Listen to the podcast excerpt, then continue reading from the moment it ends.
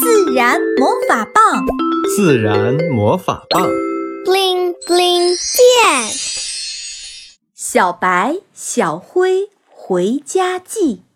周末的早上，爸爸正在看新闻。维特，快来，这条新闻你一定感兴趣。爸爸兴奋地说。维特眯着眼睛读起来。冰岛正式启动全球首个开放水域白鲸保护区。来自上海的白鲸姐妹小白和小灰将成为第一批住客。哇，太棒啦！赛福听到哥哥读的新闻，开心地跳了起来。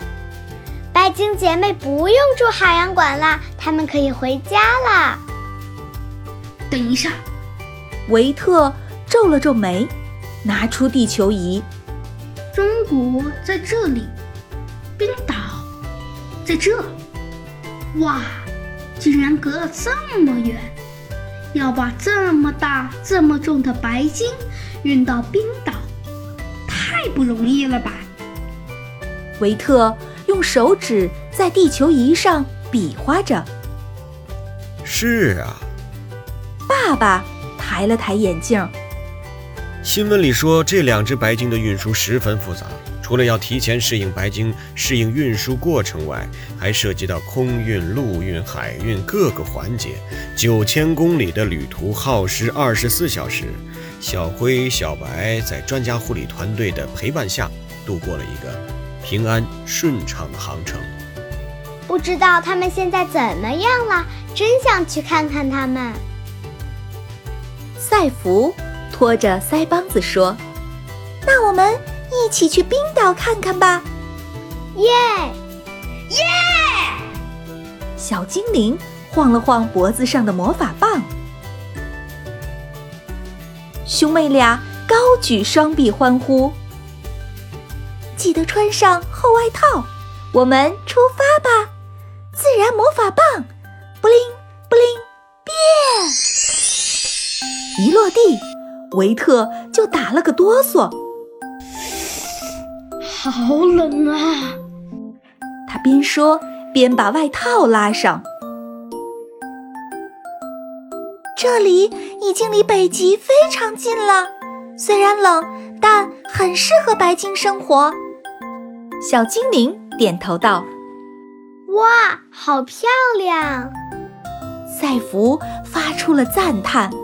眼前的风景美得像明信片，蔚蓝清澈的海水被清翠的群山环绕着，形成了一片风平浪静、与世隔绝的天然海湾。这里就是白金姐妹未来的家。小白和小灰就住在这里吗？赛弗左右张望，冰岛的海水温度比上海冷多了。小白和小灰要先在护理池里进行一系列的适应性训练。走，我们去瞧瞧。兄妹俩戴上小精灵的特制耳机，这样就能听懂白鲸的语言了。小白、小灰，你们好。维特友好地向护理池里的白鲸姐妹打招呼。看见陌生人。小白害羞地躲在小灰背后，小灰则大方地说：“你们好呀，恭喜你们，马上就可以回家啦！”赛弗真替他们高兴。回家就是大海呀，你们想念大海吗？这个问题换来白金姐妹一脸的茫然。他们两岁开始就被圈养在海洋馆，每天给人类表演。他们离开大海已经差不多八年了，我猜他们对海洋的记忆已经很模糊了。小精灵小声的解释。赛弗听了，心里有点难过。有一个很美丽的海湾，比海洋馆的水池大很多。以后那里就是你们的家，你们可以自由自在的游泳、玩耍，再也不用给人类表演啦。太好了，我想回家。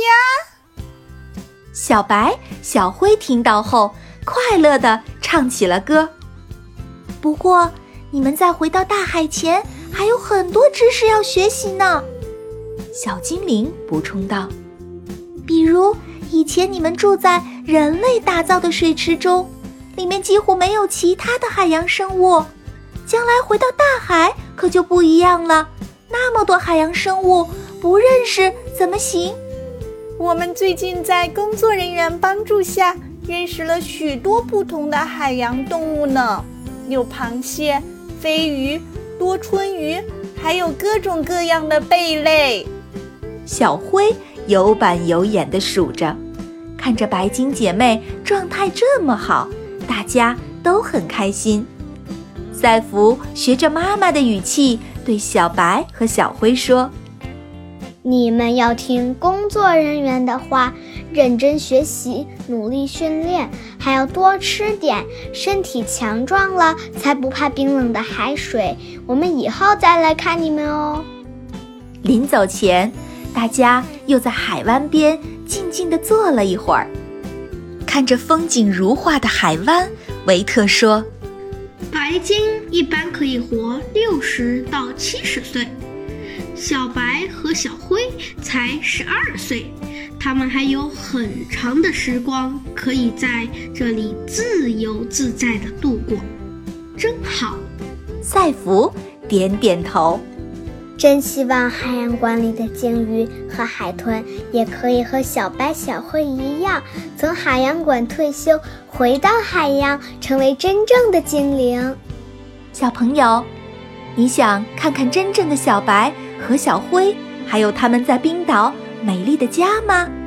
扫描故事下方的二维码，回复“白鲸”，即可和小白、小灰打招呼哦。